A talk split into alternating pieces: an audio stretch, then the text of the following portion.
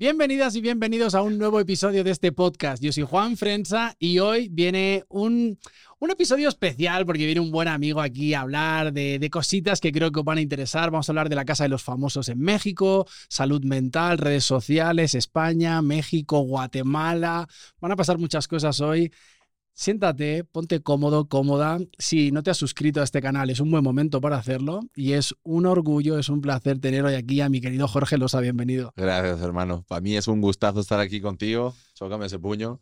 Y es pues lo que estaba diciendo, es mi primera entrevista con acento castizo, tío. con el español que recién llegó, pero estoy muy contento de estar contigo, tío. Sobre todo porque hay una amistad muy bonita con este señor también y nos dedicamos a lo mismo, así que nos entendemos y nos apapachamos el uno al otro. Claro que sí, que bueno, estoy muy feliz, sabes que llevaba rato que quería que hiciéramos sí. esto, al final entraste al reality, no se pudo, han pasado el tiempo, pero aquí estamos, eh, estamos. A, a, tomar estos 90 minutos para contarnos las vidas. Eh, es un placer estar aquí y bueno, habrá mucha gente que no te conozca, Jorge, porque siempre el mundo es así, hay gente sí. que no nos conoce. ¿Quién es realmente Jorge Losa? Es que te digo, hermano, sí, sí hay una cuota de que no nos conocen, ¿no? Siempre hay una cuota de que, aunque estés en reality, sí, sí siento que sí conoces a la persona en su gran totalidad, pero hay un porcentaje ahí que como la realidad que se crea en el reality es una realidad falsa, por así decirlo, porque son condiciones que se crean idóneamente para que eso suceda en el reality, ¿no? Entonces sí acaba saliendo brotes del temperamento de la persona o de carácter. Entonces sí se puede decir que llega un momento como al mes más o menos. De hecho, me lo dijeron los psicólogos también, ¿no? Cuando estábamos ahí, sí, aquí empiezan a salir los caracteres de cada quien y sí se va a ver quién es cada persona realmente. Pero hay un porcentaje, hay una cuota que no terminan de conocerte a ti porque estás en una realidad paralela, obviamente. Está creado para eso. Entonces hay una parte en la que sí en un podcast como este, por ejemplo, si podemos hablar de esa, de esa cuota ¿no? que hay ahí.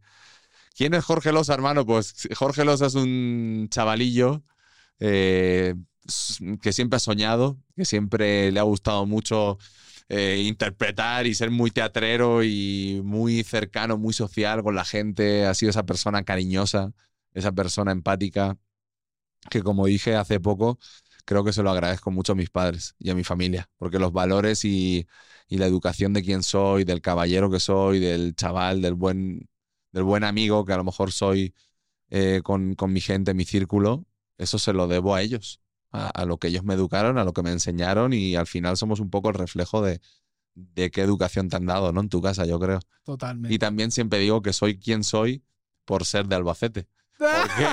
Por ser de Albacete, ¿por qué? Porque al final tú sabes que somos una ciudad muy pueblo. Es una ciudad, sí, pero es muy pueblo, es muy campechano. Entonces, creo que ahí tú lo sabes mejor que nadie. Aquí nuestro querido Juan también tiene mucho, mucha relación con Albacete, su familia también ha vivido ahí, ha trabajado ahí. Y tú sabes que al final en Albacete somos gente que abrimos las puertas de nuestra casa y lo poco que tengamos o lo mucho que tengamos, te lo damos. Totalmente. Bueno, mi padre es de Albacete, mis hermanas son de Gin. De Gin. No, no, no de Albacete ciudad. Sí, sí, sí, pero bueno, casi una ciudad también, ese Gin. Sí. Es muy grande. La ciudad del tambor. Sí, sí, sí, sí. ¿Por, ¿Por, qué este orgullo de Albacete? Porque no todo el mundo tiene ese orgullo con su ciudad, ¿no? O sea... Sí, yo creo que no todo el mundo le pasa lo mismo, ¿no? Pero a mí creo que sí me pasa porque, te lo digo, no sé, me enraicé mucho desde pequeño. Ya ves que luego me fui a vivir también en, en después de... Nací en Albacete, crecí ahí, ha sido mi vida. Pero también en algún momento, como mi mamá era de Valencia, bueno, es de Valencia, y mi padre sí es de Albacete, pero en algún momento nos fuimos a trabajar a la zona de Valencia, Castellón, más concretamente, porque ahí es donde pues le dieron trabajo a mi padre. Entonces nos fuimos para allá a trabajar, bueno, mi padre a trabajar, yo tuve que aprender el valenciá, eh, por eso hoy por hoy pues me entiendo gracias a Dios con los, catalanes y los valencianos, pero eh, siempre he sido muy pegado a Albacete. Aunque me fuera para allá, mis amigos estaban primero en Albacete y yo me iba para Albacete y cada vez que llegaba el fin de semana cogía el tren, mi madre me dejaba en el, con el tren, yo me subía, ella ya cuando veía que yo estaba en el tren ya se iba y me recogía mi tía en Albacete. Entonces me pasaba el fin de semana, todo el, todo el tiempo era irme para Albacete. Cuando tenía, cuando habían fiestas, cuando podía llevarme en verano a quien fuera mis amigos, ¿dónde vamos? Este fin de semana, no sé qué, vámonos todos para Albacete, a mi casa. Y me los llevaba todos para allá. Entonces siempre así, todo el mundo que me conoce y mis amigos saben que yo con Albacete, yo mato. Por Albacete mato, como la Belén Esteban. mato. Eres eres tan de Albacete que eres del equipo de fútbol de Albacete. Que soy de Albacete, aunque estemos en segunda B, como hemos estado a punto de desaparecer, que ha tenido que, el mismo Andrés Iniesta ha tenido que poner dinero en algún momento. De hecho, hace no mucho, hace dos o tres temporadas, nuestro patrocinador era Iniesta. Ponía Iniesta en la camiseta, porque si no hubiéramos desaparecido, pero él, también le tiene, creo que, creo que me, si algo me vincula mucho a, a Andrés, es eso. Que él también creo que por más que haya estado en mil lugares de este mundo, en Japón, en donde sea, creo que siempre. Tú te metes, fíjate, es algo muy curioso. Nos metemos en las redes sociales, te metes en el Albacete Balompié, en la cuenta oficial, y en las fotos vas a ver que siempre hay un like en las fotos del Albacete de Iniesta y un like mío. Por huevos. Siempre, siempre y yo a veces me meto a darle like. Ah, pues mira, el partido del fin de semana pasado que hubo un empate con un gol de tal persona o Manu Fuster y no sé qué. Y Iniesta ya le, le ha dado like. Yo digo, fíjate, este tío es como yo. Llevamos a, a Albacete en el corazón, tío. Qué fuerte. Sí, sí, sí, sí. Oye, ¿tú te ves volviendo a vivir a España? Pues no me veo volviendo a vivir a España 100%. Sí me veo teniendo mis dos hogares, México y España. O sea, sí, sí tendría mi hogar allí también. Bueno, allí, de hecho ya lo tengo. Ahora es consagrarme aquí en México, que para mí ha sido un lugar, es un país muy maravilloso, que ha sido mágico, como dicen, pero mágico de verdad, porque me han pasado cosas súper maravillosas que jamás me hubiera imaginado. Además, México creo que es un país que abre mucho sus puertas, que son muy buenos anfitriones, que además si hay talento, ellos sí lo valoran. Entonces, creo que se da la- una oportunidad al talento, independientemente de que sea, ah, es que es extranjero o no es extranjero. Creo que aquí en México no importa tanto si eres extranjero o no. Importa más bien qué tienes para ofrecer y, y de qué manera llegas a, a ofrecerlo, ¿no? Entonces, es un, es un lugar donde sé que quiero quedarme en mi vida y sé que quiero compartir esa, ese amor que tengo por mis dos países que para mí son España y México, ahora mismo. Qué fuerte. Oye, sí, sí. aparte de Albacete, de tu familia, del Mercadona y el jamón serrano, que Sí, echas sí, de menos. Sí, sí, joder. Lo que tú has dicho, eso lo echo de menos muchísimo. Mira, echo de menos los Miguelitos de la Roda. ¡Hostia! Los Miguelitos de la Roda los echo de menos, que ahora, por lo menos ahora no, no los tengo con esa ansiedad porque me acabo de traer una caja de los de chocolate blanco, crema y chocolate negro. Ya me he comido la mayoría. Uno para mí, por favor. ¿Sabes, sabes lo que me traje también? Fue de Spetec. Hombre, mítico. El fue de Spetec me lo traje también, que ya me lo he liquilado también.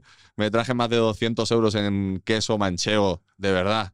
Queso manchego de Albacete. Y, y en jamón serrano.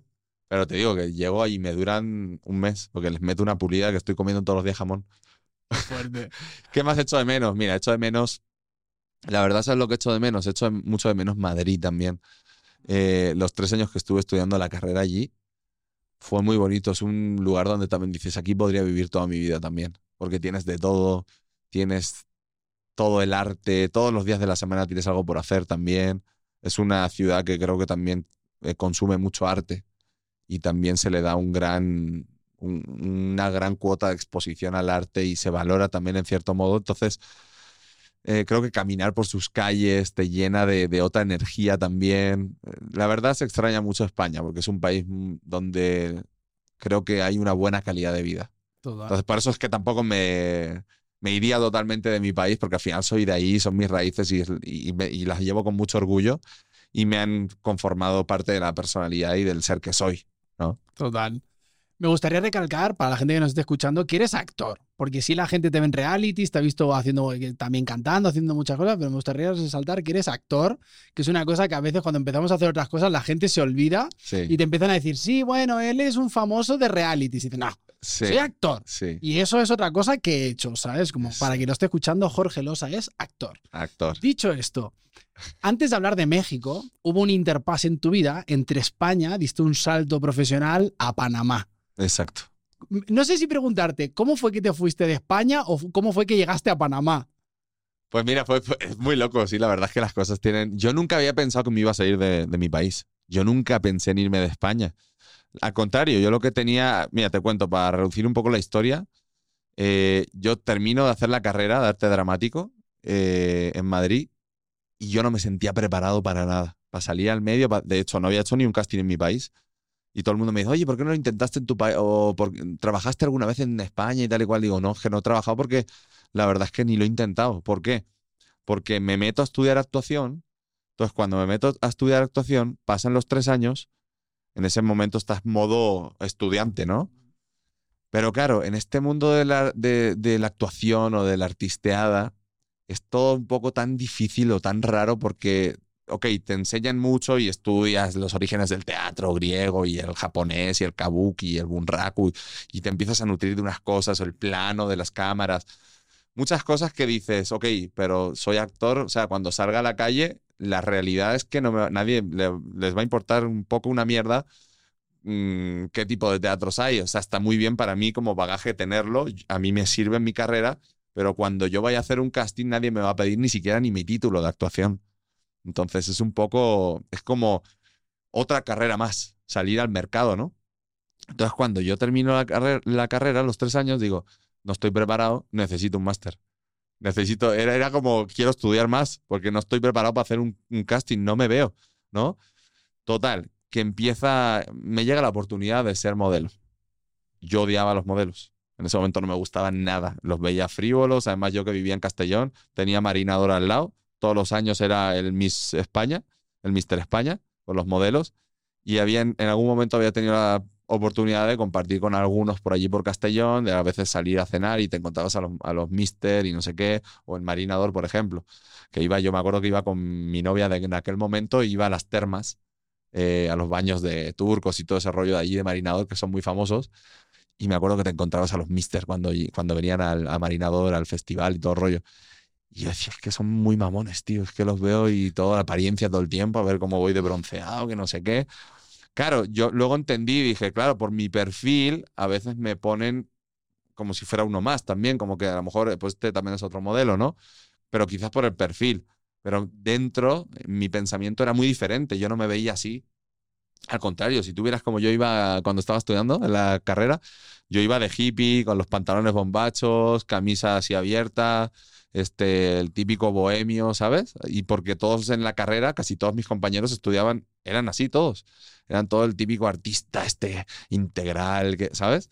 Entonces, no, pero claro, ellos me veían porque como mi físico iba con otra cosa, con otra, con, con el típico alto, que va al gimnasio, que, también me ha gustado siempre eso, porque he sido muy deportista, pues entonces me, me, me en eso. A mí no me gustaba. Total, que al final tanto, tanto, tanto dio el cántaro a la fuente, que al final se rompió y dije, bueno, va, si tanto me están proponiendo lo del modelo, voy a hacer algo de modelo, a ver qué pasa, ¿no? A ver si me funciona y hago dinero, por lo menos, que sí me funcionó. Total, empecé a ganar el modelo revelación de la comunidad valenciana, el Mr. El Mr. Wall Spain, el 2013 o 14. Me fue súper bien.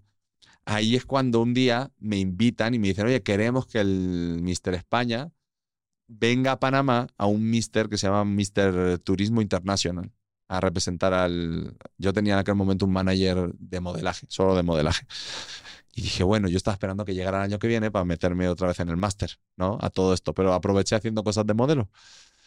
Total, me voy a Panamá, digo, otra vez otro mister, tío, ya no quiero más mister. Vamos, vámonos, me decía mi manager, vámonos aunque sea de vacaciones, ya, los buenos ya los has ganado, que son aquí.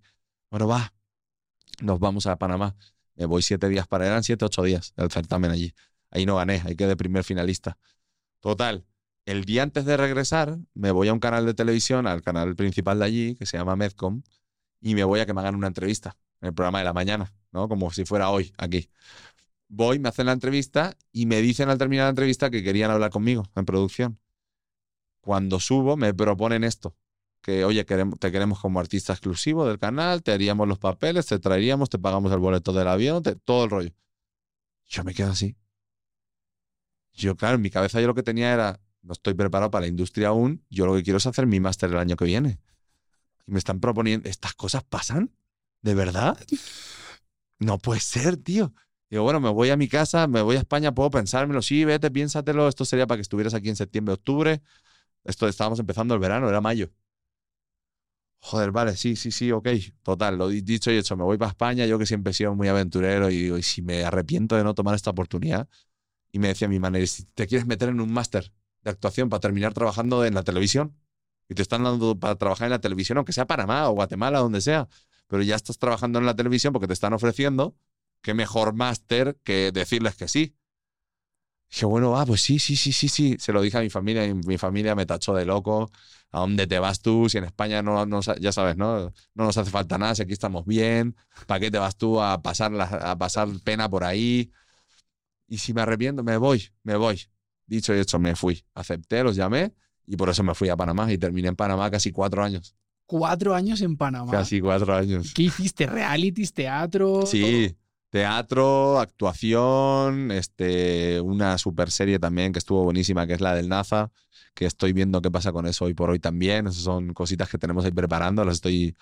Eh, de hecho, se presentó la del NASA, se presentó en Los Ángeles Screening en 2019, creo que fue, antes de la pandemia. De hecho, estuve a punto de irme, eh, lo subió Caracol en Colombia, que le gustó mucho, estuvo a punto de comprarlo Ecuavisión, creo, también en Ecuador, y América TV en Perú. Estuve a punto de irme a, Perú a grabar seis meses, creo que la, la serie Enlaza. Estuvo súper buena, en esa sí hice de prota, y estuvo súper bien también en esa serie. De todo hice, tío, sobre todo el teatro fue lo que más me, me formó. Me metí en la mejor compañía que hay, o de las mejores de allí de Panamá, de teatro, que se llama Teatro La Estación, que son mi familia hoy por hoy. Hicimos en esa Los Vecinos de Arriba, el, Teatro Los Vecinos de Arriba, que es de Seth Guy, sí. este, es catalán él, ¿no? ¿verdad? Hicimos esa y ganamos la mejor comedia del año, con la de Los Vecinos de Arriba. Tengo, que decirte que se nota que has hecho teatro. Yo el otro día fui a verte al teatro aquí. Vayan a ver a Jorge Losa al teatro, que está estupendo y maravilloso, graciosísimo, con un arco increíble. Estás estupendo, la verdad. Me encantó, te disfruté muchísimo. Y yo lo noté yo que vengo del teatro, de la joven compañía, claro. yo vi y dije, aquí se nota que hay tablas. Cómo te movías, cómo, o sea, cómo proyectabas todo. Y dije, qué gusto da ver un actor de teatro. Sí, tío. Es que es lo mejor, la verdad. Y, como tú dices, tú que también has hecho teatro, te das cuenta también. Y, deja tú, eh, es porque de verdad lo disfrutas, tío. Yo creo que cuando somos actores, de verdad que nos gusta por vocación esto, nos gusta hacer el teatro. Es difícil, o sea, es difícil en el sentido que requiere toda la concentración, cosa que a veces la tele no tanto, también, pero es diferente, ¿no? Y siento que formarte en el teatro es como ir al gimnasio. Es un actor que no va al gimnasio o un fisicoculturista que no va al gimnasio, no vas a ganar. O sea, no, no vas a ganar tu competencia de, de fisicoculturismo si no vas. Total. Aparte, es súper bonito porque mucha gente eh, puede pensar, Ah, este guapo de, reality y tal, que, voy a, ver que lo voy a ir a ver al teatro, ¿no? Y dices, hostia, muchas veces nos equivocamos, ¿no? Porque tú eres actor y eres actor de teatro y de repente que la gente pueda tener una visión de ti, ese, no, ese ha salido en la tele y ahora lo han puesto a hacer una obra de teatro. Exacto. no, o sea, realmente soy actor, me has conocido por el reality, pero realmente soy actor, no hago reality, ¿no? Eso es lo que pasa, eso es lo que pasa mucho, tío, que a veces lo pienso yo. Imagínate, mañana te dan la oportunidad y te dan la oportunidad de, por ejemplo, vamos a hablar en este caso porque estamos hablando de mí, ¿no? Pero te dan la oportunidad de, eh, te dieron un protagonista o te dieron un gran personaje en la próxima serie de Netflix o, de, novela de Televisa, ¿no? Y de repente la gente, claro, te ve, te ve jovencillo, te ve que, ah, pues este salió en la tele, ha salido en reality y tal. Y dice, no, pues lo metieron en real, salió del reality y lo metieron en, en, la novela. Ahora, como está sonando y tronando y ahora tiene medio fama, ¿no? Pues ya lo han metido en él. Y, y no es así. Y tú te das cuenta que dices, qué gacho que, que piensen eso cuando yo realmente y, mis seres queridos y la gente que me quiere sabe realmente cuánto me partió el lomo, cuánto he estudiado, cuánto trato de seguir preparándome día con día, porque esta profesión no se deja de estudiar nunca. Cuánto de verdad, y, y sí, he tenido la oportunidad o he tenido quizás la visión, yo le diría la visión de meterme en ciertos realities porque sabía que me iban a, a catapultar, porque han confiado en mí y han dicho también necesitamos este tipo de perfil, ¿no? este, pero no, no, no ven lo que uno sí ha trabajado y lo que uno sí se ha formado y lo que uno... Porque a veces pasa, ¿no? Afortunadamente o desgraciadamente, depende cómo lo quiera ver cada, cada telespectador, sí pasa que a veces alguien que viene de la nada sale en un reality, dice cuatro cosas y le dan la oportunidad de su vida y ni se ha preparado ni nada y ahí está en sus manos, que también se vale. Y ahí está en sus manos decir, ok, me dieron la oportunidad, yo no he estudiado, yo no me he preparado, pero me están dando esta súper oportunidad. ¿Qué puedo hacer para aterrizarla, afianzarla y prepararme? De verdad. Que también yo no critico eso. No ha sido mi caso. Me he tenido que trabajar muy duro, pero también están esas oportunidades y creo que la diferencia de el tipo de, de artista que eres está en decir, ok, me dieron esta oportunidad, me vale, me han dado la oportunidad, tengo más cara que espalda, aprovecho esto y al final me subo, se me sube, lo que sea. O otras personas que tienen esa misma oportunidad, quizás no han estudiado, pero no los juzgo. La vida de cada quien es diferente, pero que sí les valoro que ahora que tienen la oportunidad, dicen, me voy a preparar, porque quiero que esto sea sólido y consistente hay muchas formas de verlo, ¿no? Totalmente. ¿Cómo, es, Jorge? O sea, llegas a Panamá, de la noche a la mañana lo tienes todo, realities, teatro, eh, vida de, vida de, actor ya que la está, está triunfando, ¿no? ¿Por qué das el paso a irte a México? Es difícil, ¿eh? O sea, porque me costó mucho. Había una frase, la típica frase esa de nadie es profeta en su tierra, a ti de repente te lo dan todo en otra tierra, pero de repente dices, ¿sabes qué? Me voy a México. Mira, es difícil. De hecho, me costó mucho. Yo creo que cuando yo llevaba unos dos años y medio en Panamá, yo sabía que era temporal. De hecho, hoy por hoy, a mi Panamá y a todos los panameños, de verdad, los, los adoro muchísimo porque es otra familia. En la, eso es bonito, tener eh, diferentes familias en partes del mundo donde has ido pasando y has dejado una buena huella y sabes que siempre tienes las puertas abiertas para volver con todo el cariño de la gente, ¿no? Y tengo grandes, grandes amigos allí hoy por hoy. Entonces, pero sí fue difícil porque a los dos años y medio dije, esto va a ser mi trampolín, aquí voy a, voy a aprender mucho, va a ser una gran escuela, va a ser el máster que quería hacer. Entonces aproveché mucho, crecí mucho, entendí mucho de la industria gracias a, Panamá también y al canal de televisión. Pero entonces eh, mi padre se pone enfermo y es cuando entra un poco también lo espiritual y lo emocional. Mi padre se enferma, mi padre, tanto mi padre como mi madre, mi abuela, pusieron todo, me pagaron la carrera, que les costó un dinero en aquel momento, pagarme los alquileres en Madrid, que no era barato. Entonces mi padre se enferma de cáncer y ahí es cuando eh, empieza este duelo, este momento de ya yo estaba en Panamá, pero ya había hecho todo lo que podía hacer ahí, pero a la vez necesitaba seguir creciendo como actor porque sé que no es una industria que en cuanto a dramáticos tiene tanto, en cuanto a series y eso, al final es una industria que no no se produce tanto como en un país fuerte como México, ¿no? Con, la industria que tiene México. O como también en España la, ha tenido, la tienen series, hoy por hoy. Entonces digo, ¿sabes qué? Tengo que salir de aquí, ya creo que he aprendido, he, terminado mi tiempo aquí, he aprendido lo que tenía que aprender de este maravilloso país también y de esta industria, pero tengo que seguir creciendo si quiero como actor o como artista desarrollarme e irme a un sitio fuerte. Yo quiero jugar en las ligas grandes, ¿no? Entonces, mi padre en este momento vivo todo este tránsito de la enfermedad de él. Voy, finalmente ya lo pierdo, consigo estar con él los últimos tres días. Y ahí es cuando te pasan cosas en la vida difíciles, pero tú decides qué haces con ellas, ¿no?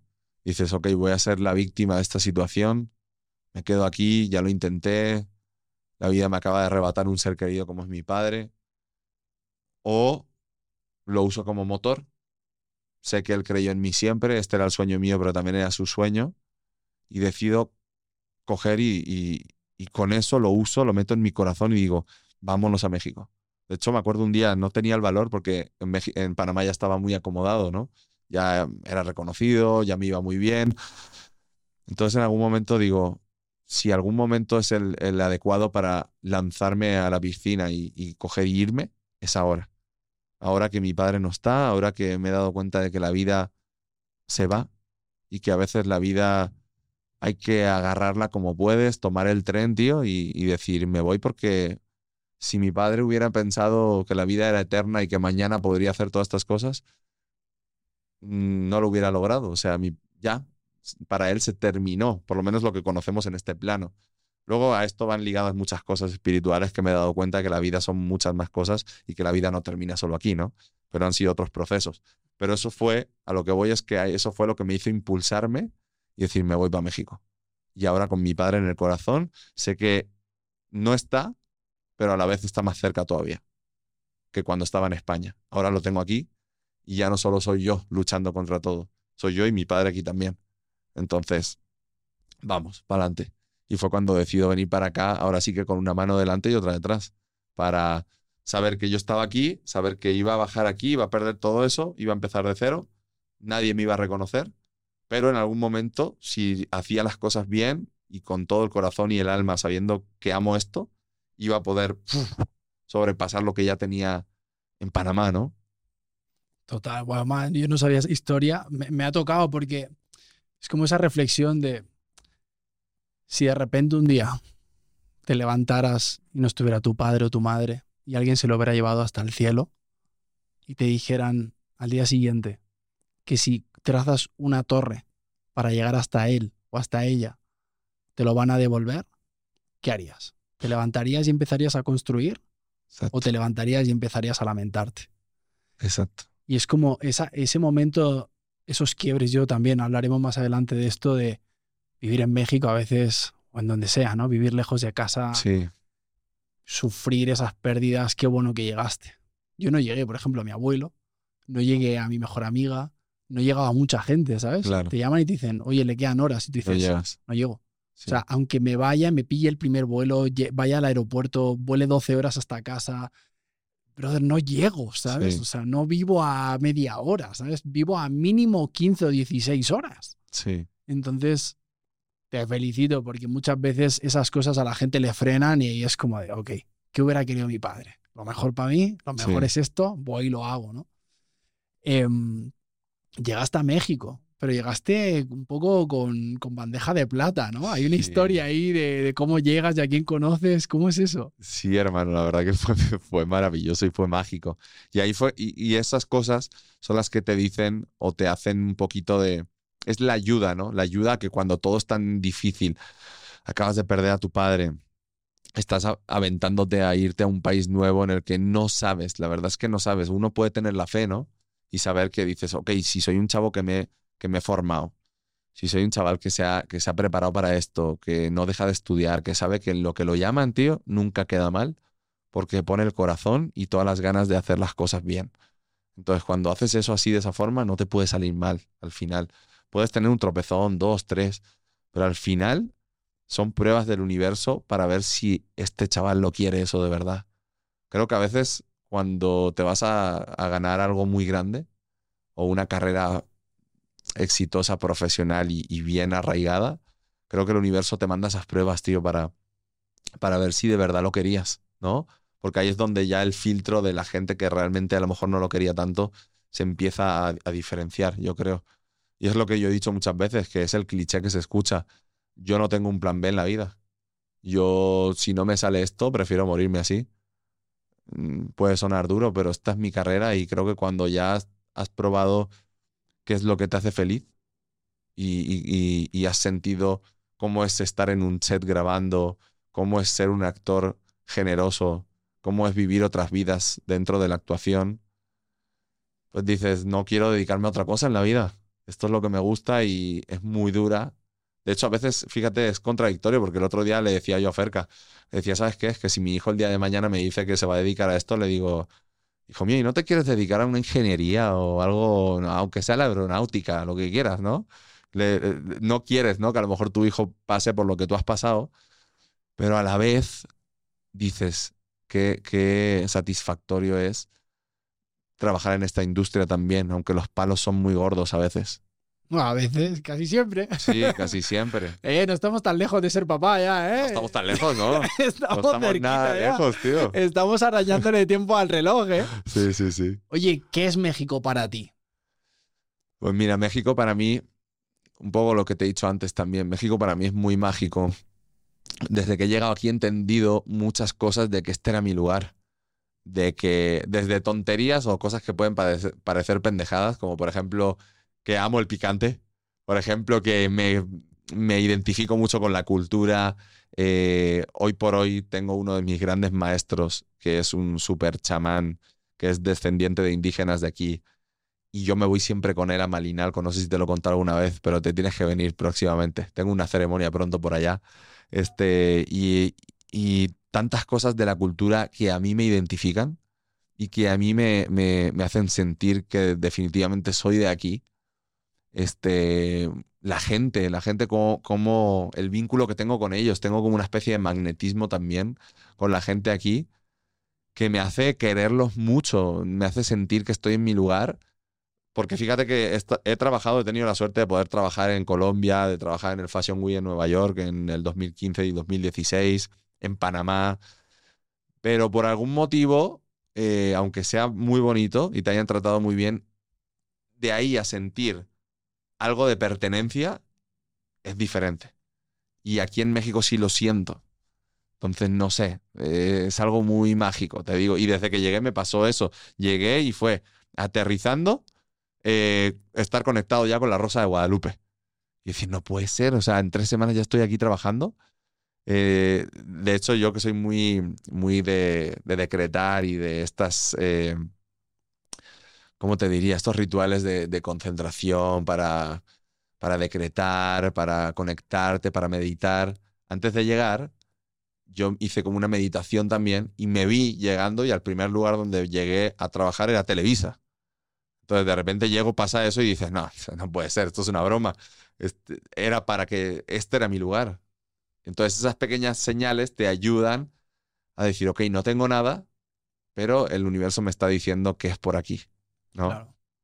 Oye, ya la gente se hace una idea, un pequeño recorrido en estos 30 minutos que llevamos de, de dónde vienes, quién eres un poco. Hablemos del el gran tema que, que, de alguna manera se habla tanto de ti en los últimos meses, ¿no? Que es Sí. La Casa de los Famosos, un reality show tipo Gran Hermano en México. ¿Cómo estás, tío, después de todo eso?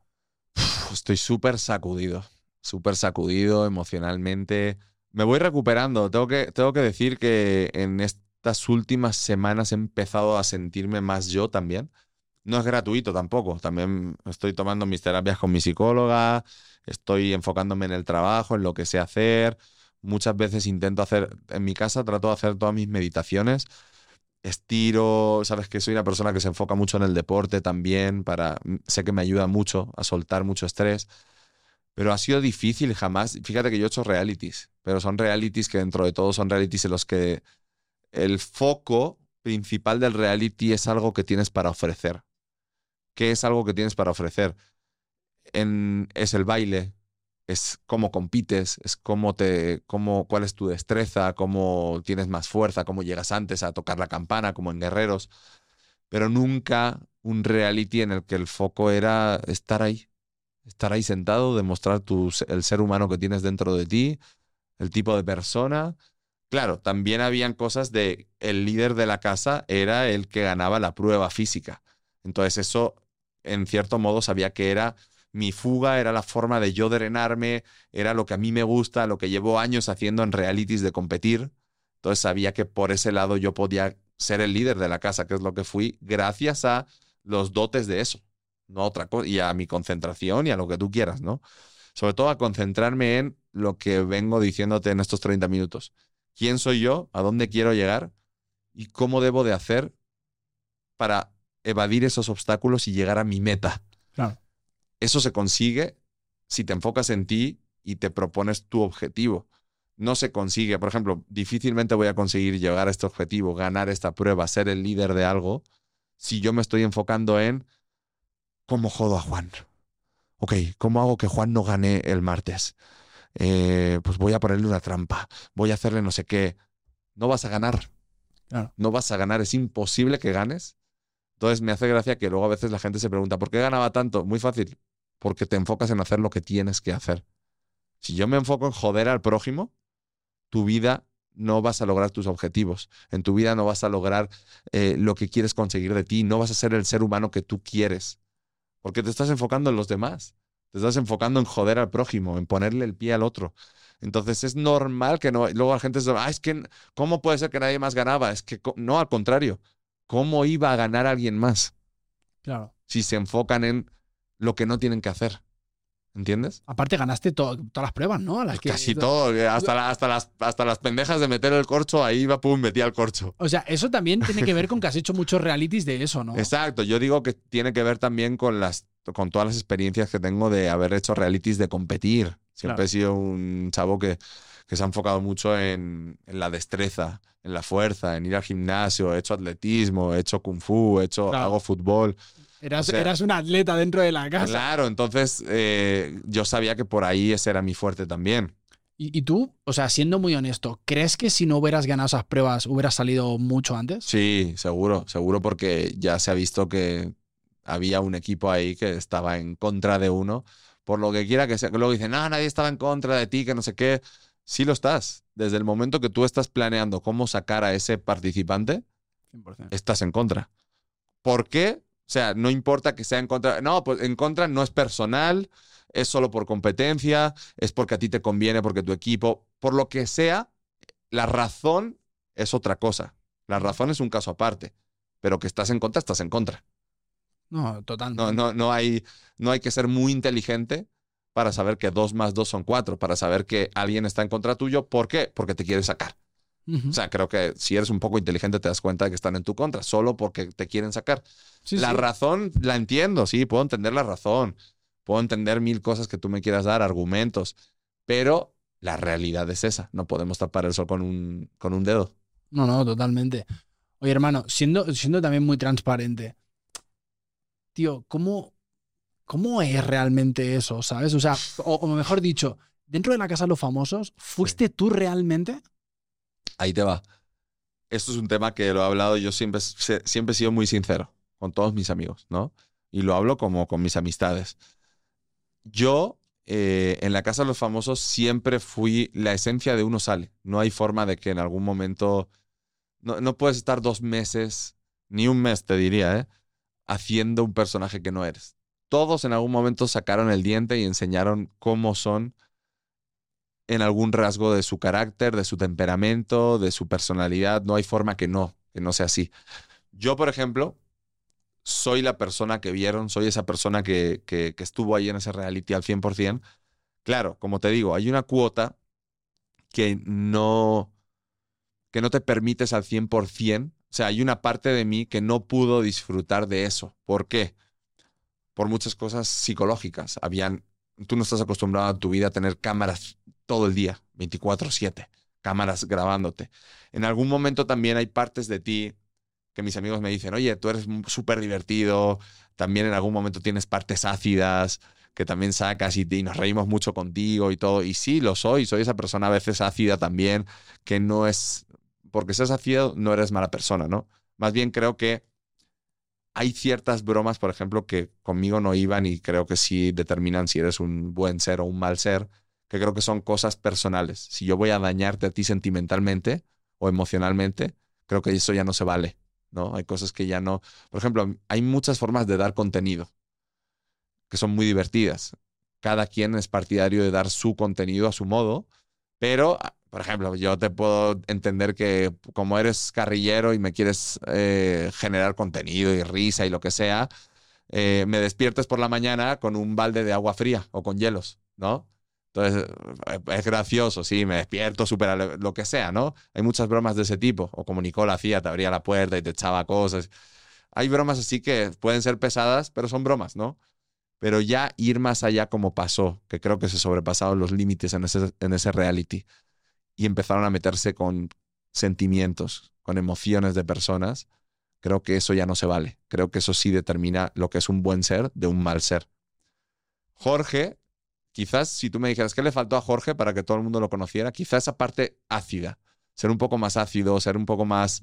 eh, diría eso, diría un poco más carrillero, que es, que es lo que sí soy en mi, en mi día a día, pero llega un momento en que te da miedo soltar, eso es mi percepción, cómo lo sentí yo, soltar esa, esa pequeña parte de carrillero de- o de ácido, ¿por qué?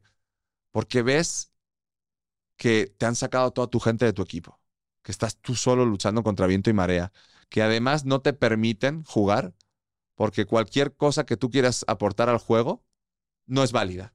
¿Por qué? Solo porque no perteneces a este equipo. Como no perteneces a este equipo, ya no, no se vale contigo. Entonces eso te hace que ya no formes parte de nadie. Te empiezan a aislar, te empiezan a poner. Entonces, eh, no, es- no te va a contar lo mismo alguien del cielo, o yo, o la Barbie Juárez, que también vivió en, mi parte, cómo le fue la, la- la casa o el proyecto, a cómo te lo puede contar alguien del infierno. ¿Cómo te voy a contar qué tal fue la vida si desde el día que nací hasta el día que morí me acompañaron todos mis seres, mi papá, mi mamá, mi abuelita? ¿Cómo te voy a contar qué fue mi vida? Maravillosa. Los tuve siempre conmigo a todos. Ahora, ¿cómo te va a contar cómo le fue en la vida a una persona que desde que nació perdió a su madre? Al tiempo perdió a su padre. Al poco tiempo, su abuela, que es la que cumplió el papel de madre, también la perdió porque la mataron, por lo que fuera. Obviamente no te va a contar que la vida ha sido igual de bonita. Claro. Aunque la vida sea la misma para todos, aunque todos estemos en este planeta Tierra, ¿no?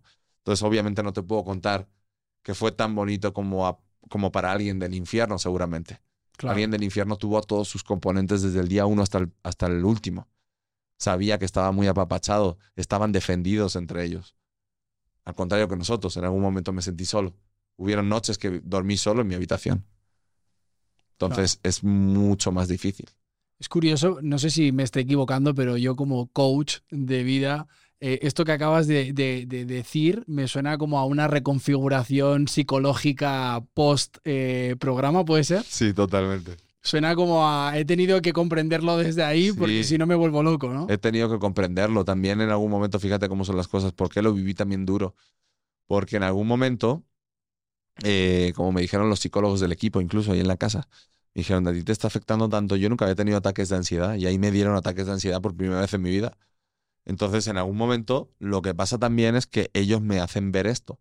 Me dicen, sabes, tranquilo, tus seres queridos y tu familia está fuera, tú ya has tenido pérdidas, entiende que tu subconsciente lo está viviendo como una pérdida. La gente que te están sacando aquí de la casa ahora mismo, eh, tus compañeros del cielo, pero no están muertos no, no, no, no los pierdes de por vida. Ahí fuera está tu familia, ahí afuera está tu gente, te están, te están esperando. No te, no te preocupes, no es real esto, ¿entiendes?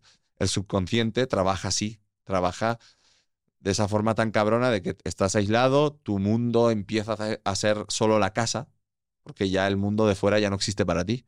De repente llega un momento en que sí la, la, mente te empieza a jugar chueco y sientes que tu vida es eso. Y afuera ya no hay nada, se te olvida.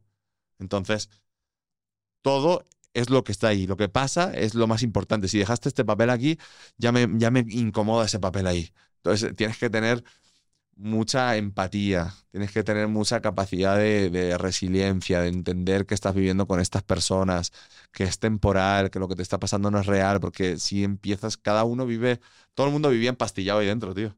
No podían dormir, cada uno tenía sus fantasmas, ¿no? Porque si es duro pero que tu mundo se reduzca a esas cuatro paredes.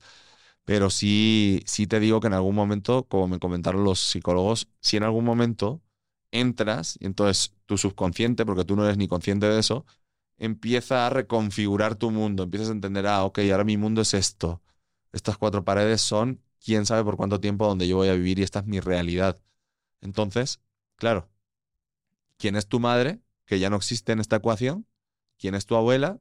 Quién es tu familia, quién es tu tía, sobre todo para mí que en mi caso las mujeres en mi familia han sido los pilares fundamentales, han sido unas guerreras, trabajadoras y las que han sacado siempre todo adelante, yo le doy un valor a, las mujeres increíble, pero es por lo que a mí me han educado y como yo he visto en mi familia, ¿no? las mujeres han sido mujeres que no les hacía falta de nadie.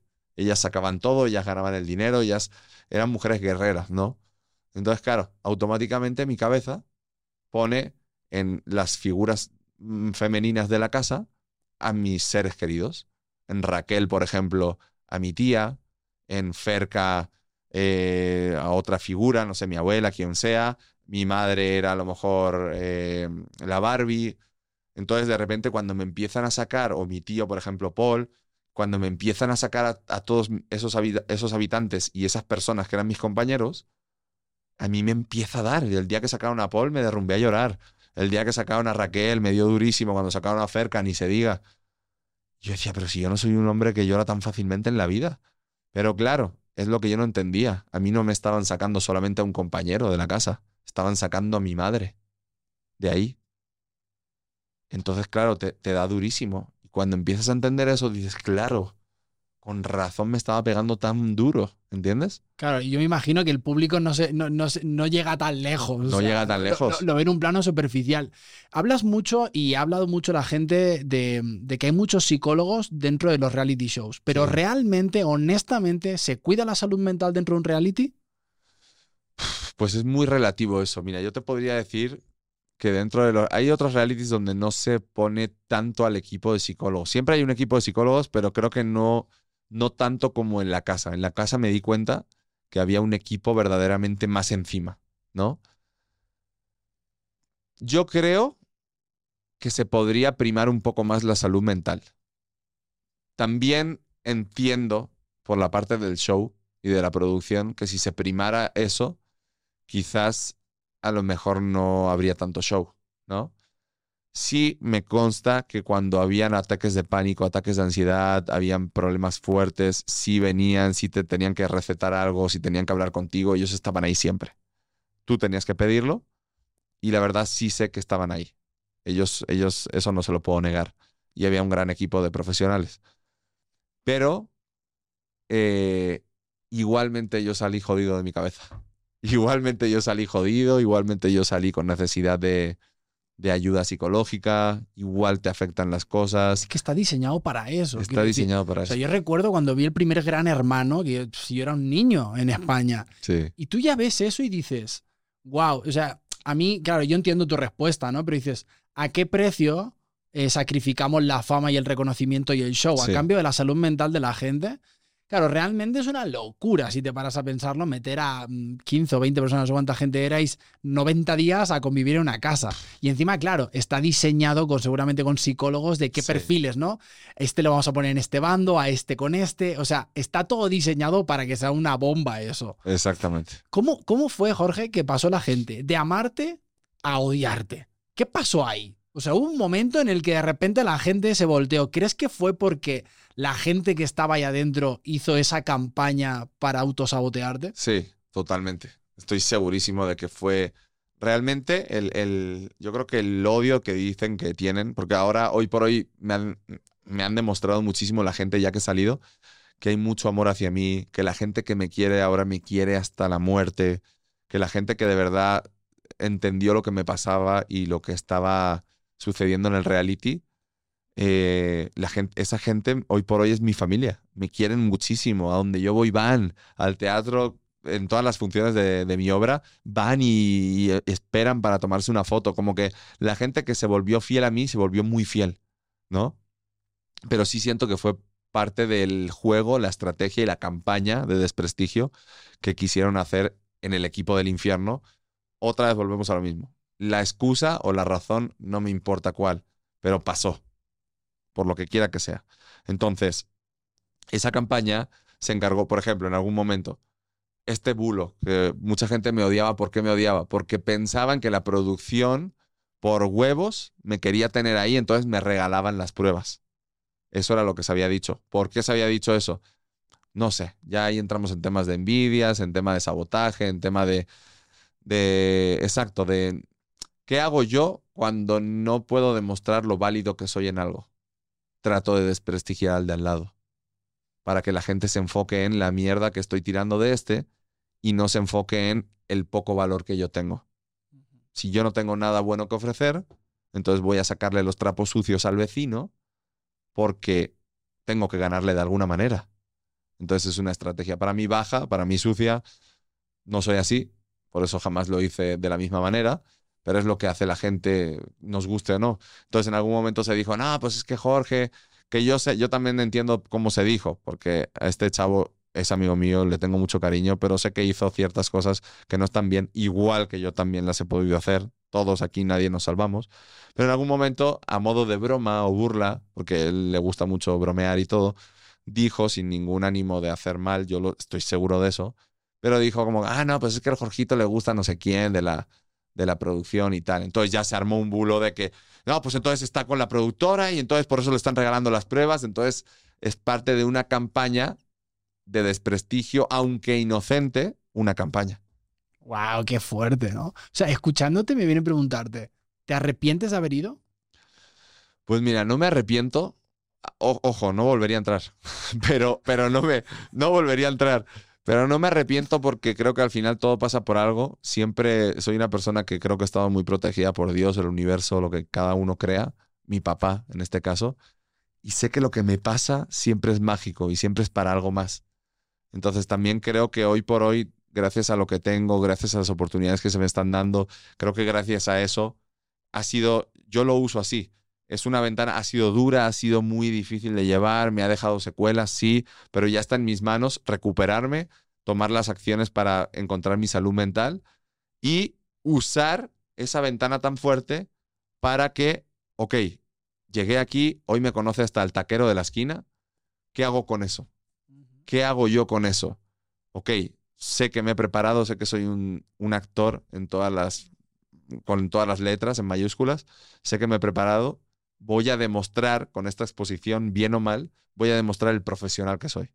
Voy a demostrar que ahora sí, con la oportunidad de actuación que me dan, la rompo, que ahora sí eh, puedo demostrar que puedo hacer teatro, que ahora sí puedo demostrar que soy un gran profesional allá donde voy, allá donde me contratan.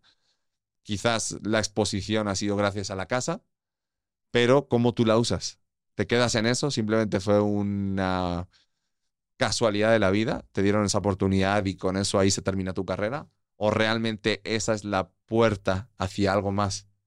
hacia ahora sí meterte en cine, en teatro, en demostrar, ok, ahora que tengo todas las miradas de todo el mundo encima mío, gracias a la casa o gracias a lo que sea, ahora, hola, ya saben quién soy, esto es lo que sé hacer. Claro. No, es un buen punto. La pregunta más fuerte que creo que te habrán hecho acerca de la casa de los famosos te la voy a hacer yo. A ver. ¿Te compensa lo que has ganado por todo lo que has sufrido? Uf, es, es fuerte y es difícil, ¿eh? ha habido veces, no te voy a engañar, ha habido veces que mi cabeza ha dicho que no, que no compensa. Ha habido veces que mi cabeza ha dicho, de hecho, una de las primeras cosas que te voy a confesar aquí entre nosotros, eh, de las primeras cosas que me pasaron saliendo, tú sales de la casa y te vas aislado todavía, un par de días, eh, a un hotel, tú solo. No puedes tener nada, ni teléfono, ni, ni, ni, puedes ver la televisión, no puedes ver nada. Para que tú sigas yendo a las, a las entrevistas pulcro, todavía como si fueras un habitante más de la casa, sin ninguna expectativa, sin ninguna réplica de fuera, sin saber el feedback de cómo está todo fuera. Entonces, esas primeras, o esa primera noche que yo llego al hotel, yo escuchaba voces, escuchaba voces, estaba yo solo aislado en Santa Fe y, no hay nadie, y no hay ruido de nada. Yo escuchaba voces, me tuve que meter a darme un baño de agua fría en la ducha a ver si se iba eso, ese ruido en mi cabeza. Me acosté, no pude dormir hasta las 6 de la mañana. Y esa noche, no te voy a engañar, esa noche dije, no me merece la pena esto. Estoy loco. O sea, me voy a gastar más dinero y quién sabe si me recupere mentalmente que lo que he ganado aquí. O sea, esa noche para mí fue psicótica. O sea, yo dije, me siento como en drogas, tío. Como, me sentía como en drogas. Luego ya se baja todo el, todo el furor, se amaina todo, el agua ya va, la marea baja y ya empiezas a pensar con claridad, empiezas a entender que esto tienes que usarlo a favor, que ahora es tu oportunidad, como te acabo de decir, para decir, ok, no, no, no, no, no, yo no soy un simplemente inventado que fortuitamente se me dio esta oportunidad. Yo estoy aquí y se me ha dado esta oportunidad por algo, porque he luchado, porque aquí estoy, porque he hecho ruido por lo que quiera que sea, porque me he ganado esto. Ahora, ¿cómo lo uso? Voy a usarlo con, lo que yo soy, que es un profesional en esto, ¿no? Por eso salí y en vez de hacer muchas cosas que podía haber hecho, que te genera ruido, que te intentan jalar a, oye, pues es que a veces tomas el camino fácil, es muy fácil ir al show, a esto, ahora me vendo aquí, me vendo allá, que está muy bien, ganas mucho dinero. Pero creo que es la diferencia en cuando es otra prueba más a demostrar. No, no, no, no. No voy a irme por este lado que es el camino fácil, me voy al teatro. Quizás es, lo es en lo que menos ganas también económicamente en el teatro, pero es en lo que más me forjo, en donde es el momento de demostrar, sí, soy este actor, soy este profesional y me voy por este camino porque me quiero ganar una carrera de por vida, porque esto sí para mí es la vida entera, no es el mero momento, y porque además quiero, quiero demostrar que sí, que yo sí valgo para esto, ¿entiendes? Entonces sí, sí en algún momento llegué a pensar que no me merecía la pena. Wow, qué fuerte, tío. O sea, que se ve muy fácil desde fuera, ¿no? Siempre decimos, no, yo sí entro, yo hasta te lo digo aquí. Yo siempre he pensado, yo si entro a un reality, que nunca lo haría, la verdad. Si entrara a un reality tipo La Casa de los Famosos, yo lo que haría sería, o me voy en contra del más chingón, o me hago su mejor amigo, ¿no? Sí, sí, sí, sí. Y dices, claro, esto lo dices tú en el sofá de tu casa y uno piensa que es muy fácil, pero ¿cómo es realmente vivir 24 horas con cámaras? O sea, realmente no es para todo el mundo. Realmente hay gente que podría sobrepasar límites. De hecho, ¿crees que, por ejemplo, si no hubieran cámaras y hubiera pasado lo mismo, hubiera acabado distinto, ¿no? Imagino. O sea, hubiera gente que se hubiera pegado incluso. Sí, yo creo que hubiera gente que se hubiera. se les hubiera ido de las manos. Mira, yo soy una persona que sé que si no hubieran cámaras, a lo mejor la parte, esta cuota mía que te digo yo de ser más ácido y eso lo hubiera hecho, no te digo al 100% seguro, ¿eh? porque si hubiera pasado todo de la misma manera contra este equipo y todo eso, más bien no fue un tema de cámaras. Más bien para mí creo que fue un tema de tener, ser, sentirte solo y tener a toda una familia. Porque la verdad es que ellos no se veían como la familia Casa de los Famosos. Si No. ellos se hubieran visto como somos la familia Casa de los Famosos, creo que yo hubiera podido ser más así, ¿entiendes? Ellos, y ellos lo dijeron desde el día primero al último, ellos se veían como la familia Somos el Team Infierno Claro. y nos vale el resto de la casa. O sea, eso es una cosa que se inventaron allá adentro, ¿no? Sí, O es sea, una no, no- es como que el, re- el reality estaba diseñado así. No, el reality es gran hermano de toda Claro. la vida. Entonces, el reality no está diseñado como para que sean dos equipos. Claro. el que- reality está diseñado para ser. eh, yo lo que pensé, la verdad es que yo lo que pensé es, pues qué, qué chulo, voy a entrar en. Venga, va, voy a entrar en este gran hermano, en la casa de los famosos, voy a entrar en Big Brother. Y pues qué chulo. De- dentro de todo lo vi como, fíjate qué ingenuo yo también, tan, tan idiota. Entré pensando, pues va, una experiencia diferente, ahora ya no es de dos equipos, porque yo siempre había estado en equipos, en rojos contra amarillos, cobras contra leones, guerreros, ¿no? Y dije, pues qué chulo, mira, voy a verlo por el lado positivo. Ok, voy a entrar en una casa que va a ser difícil, pero por lo menos va a estar chulo porque ya no es dos equipos. Ya va a ser en plan convivencia, de que pues, con quien te lleves bien, o el más sucio, o el más, eh, no sé, agresivo. Supongo que todo el mundo va a querer sacar al que, al que sea la piedra, la piedra en el zapato de los demás, ¿no? Y no, tío, y de repente entro y empiezo a ver que esto era un complot de dos equipos. Y dije, espérate, no entiendo nada, tío, pero si esto es, la, esto es el gran hermano de toda la vida, en el que al que echas es al maleducado, al que echas es al, eh, al poco higiénico, al que no ayuda a los demás a hacer cosas de la casa, al más eh, agresivo en el comportamiento, ¿no? Normalmente quieres, o sea, uno busca la paz en, en ti y en la gente que te rodea y con los que mejor te llevas, ¿no? Y cuando entras ahí te das cuenta de que no, de que puedes ser el más cabrón del reality, pero como perteneces a un sector, entonces eso es lo que funciona. Y entonces a mí se me, yo de verdad, yo me desconfiguraba la mente y yo decía, no entiendo nada, tío. No estoy entendiendo nada. Y aparte tú eres súper líder, porque tu, tu actitud es de competitividad, Claro, de querer tío. ser el mejor. O sea, eso es un poco. Por eso has hecho siempre los realities que has hecho, ¿no? Claro. A mí, no, no sé si te, si te animas, pero me gustaría preguntarte por dos personas de la Casa de los Famosos. Que me des tu opinión. Pregúntame, pregúntame. Ok. ¿Qué piensas de Wendy? Ok, de Wendy. Sabía que me ibas a preguntar por Wendy. Mira, Wendy es una persona que siento que ella viene de haberlo pasado muy mal, entonces creo que es esa persona de... A ella la veo como, esta, como este jefe que empezó su empresa y empezó repartiendo flyers. Empezó desde lo más abajo. Entonces, llega un momento en que si ha pasado por todos los puestos, al ser jefe va a ser un buen líder porque vivió todo eso. No es este jefe gratuito que lo pusieron así a mano y no sabe lo que es haberse estado comiendo toda la mierda de, del trabajador, ¿entiendes? Entonces Wendy la ve un poco esta persona que empezó desde abajo y que ha sabido lo que es ganarse las cosas, lo que es echarle las ganas a todo. Conozco a su familia gracias al reality, entonces sé que son muy buena gente. Pero en algún momento, de hecho yo se lo decía a ella porque teníamos amigos en común y yo le decía, yo sé que tú me vas a querer, yo sé que tú y yo no. Porque ella tiene la personalidad de otros amigos o amigas o amigues que yo conozco que se parecen mucho a ella y me llevo muy bien con ellos. Muy bien. Es más, me quieren muchísimo. Entonces yo, en cuanto conocí a Wendy, yo sabía que ella. Es que lo sabes. Cuando tú, cuando tú le das la mano a alguien y dices, con esta persona yo me voy a llevar bien, o con esta persona yo puedo llevarme bien, dices, yo sé. Entonces yo con, con Wendy tengo estas dos partes, de saber el tipo de persona que es, de saber que se merece todo lo que le está pasando, eh, pero a la vez tengo un poco de frustración con ella, también tuve frustración con ella, por eso mismo, porque sé que es el tipo de persona que puedes tener una gran amistad con ella, que sé que te va a querer muchísimo, que puedes ser un gran personaje importante en su vida, un gran amigo para ella, ella también para ti, pero que solo por pertenecer a este equipo mm, quizás no se permitía a ella. Porque, ah, no, pero es que es del cielo él. Es que, ah, no, en las reglas del juego dice que estamos en contra de ellos. Entonces, veía en algún momento ese choque de, ella no permitirse, ¿no? Aunque al final ella lo dijo.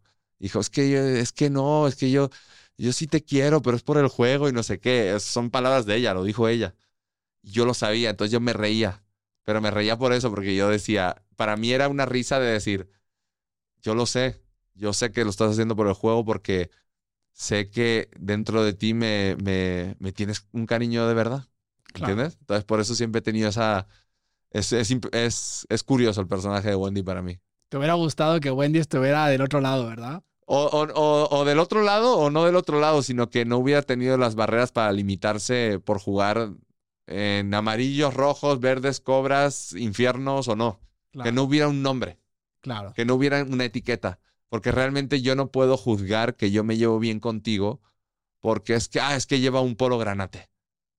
Ya, ya por eso me cae bien. No, no es consistente. Eh, realmente si yo me llevo bien contigo, me caes bien es por tu personalidad, por lo a gusto que me siento compartiéndote mis intimidades. Sé que eres una persona de confianza, sé que te puedo confiar cosas y, vas a estar para mí. Eso es lo que a mí me hace tener afinidad contigo, no que pertenezcas al infierno o al cielo. O sea, no tiene, no tiene, al final, no tiene sentido, ¿no? Qué fuertes son nombres que pusiste, la verdad. Sí, sí, sí. Te quiero preguntar por, por la última persona. Sí. ¿Qué piensas de Poncho de Nigris? Ay, Poncho de Nigris, Ponchito.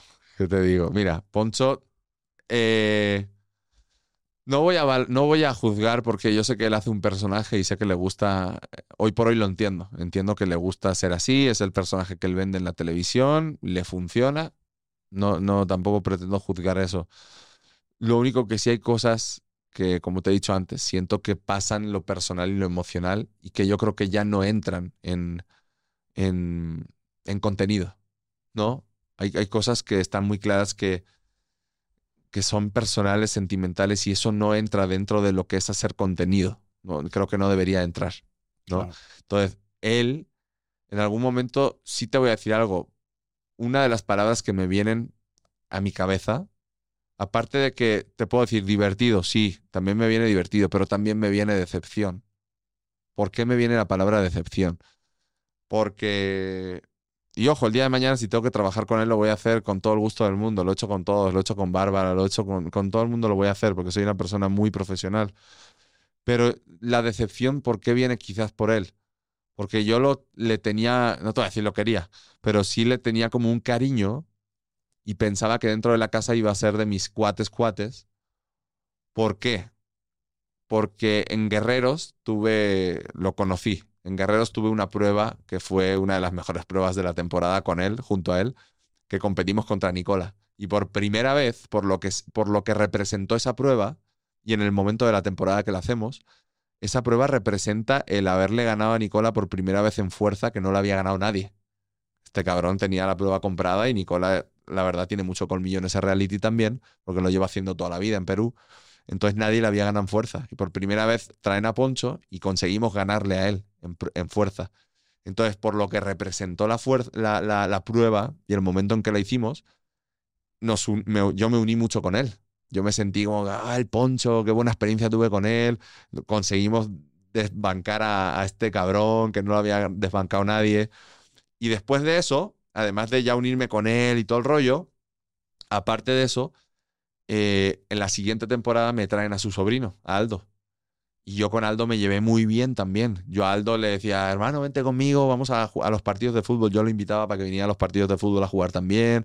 O cuando teníamos firmas o lo que fuera de, guerreros, como estábamos en el mismo equipo, es, un, es muy buen chaval, este Aldo, es muy buen chaval. Y además tiene muy buen corazón. Y, y entonces le mandábamos mensajes a él. Decía, eh, aquí estoy con tu sobrino, no sé qué, que sepas que cuídamelo, me, cuídamelo al cabrón, porque te lo voy a cuidar, tú tranquilo que te lo cuido aquí. Nos fuimos a jugar fútbol y nos fuimos al partido y no sé qué. Yo te lo cuido, hermano. Entonces, ya yo estaba creando esa afinidad con él. Entonces dices, joder, me voy a llevar bien con él, ¿no? Porque ya eh, no es que seamos los mejores amigos, ni mucho menos, como te digo, pero ya hemos creado algo, ¿no? Como con Nicola, por ejemplo. Con Nicola yo tenía esa amistad ya de, de, de años atrás. Entonces dices, joder, pues por lógica, si en la vida me llevo bien con alguien, pues en un reality, ¿qué tiene que pasar para que no quiera estar a mi lado, ¿no? Esa persona, o yo al lado de él. Entonces, quizás entré teniendo esa perspectiva de que él no iba a ser mi contrincante, de que si hay personas con las que tú quieres llegar a la final, sabes que al final va a ganar uno. pero por lo menos si puedo avanzar lo máximo posible junto a esas personas que ya sé que tengo algo con ellas, pues qué bien, ¿no? Y de repente llegas y tómala y te das cuenta de que no, de que ellos no quieren lo mismo contigo, pues te, da, te duele. A mí me dolió, por lo menos, ¿sabes? Claro. Oye, ¿qué representa en tu vida Ferca? Uf, ahora mismo Ferca en mi vida representa muchas cosas. Mira, eh, es una mujer que admiro mucho, tiene mucho valor, es una gran profesional, ella también es actriz y eso me, me gusta mucho. ¿Por qué? Porque me entiende al 100%. Es la primera vez que estoy con una actriz en mi vida. Nunca había estado con una, con una actriz en la misma profesión compartiendo esto. Entonces entendemos y compartimos muchos, eh, muchas formas de sentir las cosas. Me ayuda a hacer castings y me da buenas réplicas. Entonces ya tienes ahí a, tu réplica perfecta, ¿no? Pero aparte de eso, es una mujer que creo que, que, ha luchado muchísimo también. Creo que tiene mucho carácter, mucho temperamento. Y a veces en la vida a esas personas o a esta mujer se le toma como mal. Pero yo lo veo al contrario, yo veo el valor que tiene, yo veo ese carácter, lo veo algo muy positivo. Que sí, que a veces hay que tener un poco de, de delicadeza o agachar la cabeza en ciertas cosas, pero es una mujer que como ha sufrido ciertas cosas, lucha con todo su ímpetu y sabe lo que quiere y sabe a dónde va y sabe lo que quiere en la vida. Entonces a veces creo que esas personas tan seguras en la vida, a veces las vemos y, quizás como quisiéramos tener eso, nos da miedo y a veces las personas lo que hacen es descargarse con ellos o, o caerles encima, como criticarlos, juzgarlos. Yo al contrario, yo la veo y la admiro tanto y la respeto tanto en ese sentido. Y, y, sobre todo que siento que por primera vez una persona, una sensación que me da ella, que no me había pasado. Es una mujer que sabes por algún motivo que esa persona mataría por ti. Y cuando tú estás al lado de una persona que sabes que te conoce, que te cree al 100% quién eres, que sabe por, de dónde vienes, a dónde vas, y que además mata por ti, te sientes querido de verdad, te sientes de verdad apapachado por esa persona. Qué bonito, Jorge Losa, qué bonito, sí, qué bonito, sí, me alegro mucho. Oye, hablando de hate y de cancelación y de redes sociales, ¿cómo, ¿cómo, te familiarizas con eso? O sea, por ejemplo, ¿te daría, te da miedo, por ejemplo, que salgan clips de este podcast y lo que pueda decir nah. la gente? No, no, no, al contrario. Estoy deseando que este podcast reviente y que llegue al mundo entero, si es, si es necesario, tío. No, porque al final creo que estamos hablando con el corazón, tío, estamos diciendo las cosas como son. Y luego aparte es muy válido. No, yo no quiero que todo el mundo me termine de, ah, pues ya, Jorge tiene toda la razón del mundo. No tengo toda la razón. Quizás estoy diciendo muchas cosas aquí. Yo siempre trato de ser muy justo, eso sí. Trato de hablar con la, con la observación, con el análisis, con lo más justo que yo creo en mí. Eh, pero a veces también me puedo equivocar. O sea, yo creo que no tengo toda la razón del mundo. Habrá quien tenga su propia versión de cómo vivió las cosas y es muy válido también. Yo solo estoy dando aquí mi percepción, humildemente. Eh, estoy tratando de no criticar a nadie porque la verdad creo que no, no, tampoco se trata de esto, eso, ¿no? Pero al final del día es contar mi historia y que la gente me conozca. Es que a mí me hace mucha gracia, tío, haberte visto en un reality así, porque, tío, los que te conocemos fuera de cámaras, tío, eres un tío, es que lo tengo que decir aquí, tío, Jorge Rosa, tío, tú eres un tío de puta madre. Gracias. Un tío encantador, tío, que súper humano, tío, súper, incluso en algún momento que hemos tenido tú y yo conversaciones que me decías, tío, es que a mí la gente me ve muy grande, Sí, pero luego, tío, yo soy un, un oso panda, tío, soy muy sensible y tal. sí. Y, tío, yo no vi el programa, lo voy a decir honestamente, yo no vi La Casa de los Famosos, pero veía vídeos, tío, y a mí me daba a sufrir, tío. A mí, yo como amigo, y me enervaba, tío, me entraban ganas de entrar ahí, tío, y pegarme de hostias. Te lo digo Sí. de verdad, tío, porque era como de, tío, se está haciendo algo ahí que, tío, no es Jorge, tío. O sea, qué putada que, que, que en vez de poder haber sacado la mejor parte de Jorge, Claro. te llevaron a un lugar que yo decía, tío, no, no, tío, o sea, no, está, está, está, está choqueado, tío. Sí. Le han pegado tanto que no sabe para dónde, tío. Así y a es. mí hubo un punto, tío, que te lo prometo, veía vídeos, veía comentarios, ¿no? Entre amigos, entre amigos tuyos, nos Claro. hemos pasado vídeos y tal, y decía, tío, De verdad, hasta con Axel, tío. Sí, Decía, sí. no me enseña más vídeos, tío. Me pone de mal humor, tío. No quiero ver eso, no quiero, no quiero verlo, tío. Sí, tío. Me, me- me frustró mucho, tío. No, no estoy diciendo nada, pero, pero lo digo aquí, tío, porque lo puedo escuchar, porque qué feo es, tío, ver que a un amigo que sabes que es buena persona, tío, que a mí me dolió, tío. De verdad te digo, no vi el reality, porque primero no me gustan ese tipo de realities, y segundo, los vídeos que vi me dolían, tío. Sí, O sea, me imagino, me imagino a tu madre o a tu familia, tío, decir, "Mm, brother, tío, o sea, la gente se le olvida que tenemos familia, Sí. que tenemos hermanos, que tenemos madre, y decir, tío, mm, un poquito de respeto, ¿sabes? O sea, porque el hate y la cancelación, llegamos, hemos llegado a un momento social en el que estamos deseando que alguien la cague o que diga un Sí. comentario fuera de tono para contra él, Sí, ¿sabes? totalmente. Yo, de hecho, con el podcast sé que estoy ex- o sea, expuesto todos los episodios a que un día suelte un comentario y me quieran cancelar, ¿sabes? Es que sí, al final tampoco puedes estar pensando en eso, ¿no? Porque si lo piensas, no, no hacemos nada. Pero también e- es eso, yo creo que hay algo, algo de decir, estás haciendo esto con alevosía, con premeditación, con ganas de joder a alguien, no. O sea, si tú haces las cosas sin querer joder al prójimo, vas a meter la pata, nos vamos a equivocar, a todos nos va a pasar. Pero yo creo que de dónde, de dónde vienen las cosas, de dónde viene, porque hay veces que, ah, sí, yo lo malinterpreté. Sí, es que yo pensaba que lo estaba haciendo, pero párate un poquito a pensar el contexto, párate un poquito a pensar desde dónde te están diciendo las cosas, ¿no? A mí a veces mi madre me dice cosas que me duelen, pero, por lo, pero porque me duelan no quiere decir que no me las esté diciendo con amor. ¿no? Entonces, pero como tú dices, yo sé, porque me lo han dicho, mis amigos, mis seres queridos, mi familia, mi madre, sé lo que han sufrido con ese programa y sé cómo ellos me han dicho, qué injusto, qué injusto que, que Jorge, porque mi familia me decía, es que tú eres así, tú eres esa persona que no salta, que no, que no responde ni que le va a hacer un desplante a alguien, tú eres ese, ese ser educado, eres esa persona así, pero nos da rabia que no te hayan dejado jugar, que no te hayan dejado divertirte, que no te hayan dejado sacar al Jorge niño que tienes dentro de ti, que quizá era la parte que estamos hablando que me faltó, porque era tan, tanta hostilidad, era tanta hostilidad que, que dices, si lo saco me lastiman, Claro. ¿entiendes? Ahí, ahí te faltaba un Juan Frenza, tío, que te, que te Claro. fuera a defender a él. ¿Y qué pasa? Sí. ¿Qué le ha dicho mi primo? Es que es eso, si tú vas a la guerra, no puedes ir con toda la... Vas, vas bélico, no vas con... Si yo hubiera tenido quizás un equipo que me hubiera respaldado de esa manera, de hecho, en, en- hay momentos en los que sí, a ver, a ver, así como tuve momentos de sufrimiento, también tuve momentos de diversión, también tuve momentos en los que tuve pláticas interesantes con algunos compañeros, en algunos momentos también me eché a mis bromas, por ejemplo, el día de...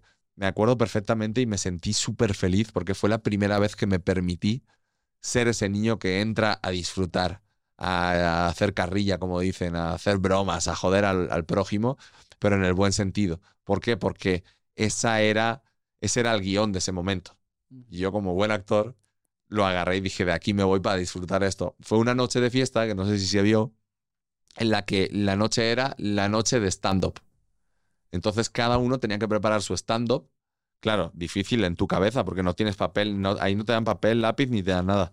Entonces tú en tu cabeza te tienes que estructurar un stand-up para, imagínate, si ya es difícil hacer un stand-up, imagínate improvisártelo en tu cabeza en cuestión de una hora para hacerlo en la noche en vivo ante millones de personas en México. Entonces, pero, pero a mí me gusta el stand-up como bien, como buen fanático de Ernesto Sevilla y de, y de, y de Goyo Jiménez y esta gente. me encanta el stand-up y dije, voy a disfrutarlo, esta noche voy a disfrutar el stand-up brutal. Entonces, y la gente estaba súper, todo un stand-up y todos estaban diciendo, a ver qué digo, a ver qué hago.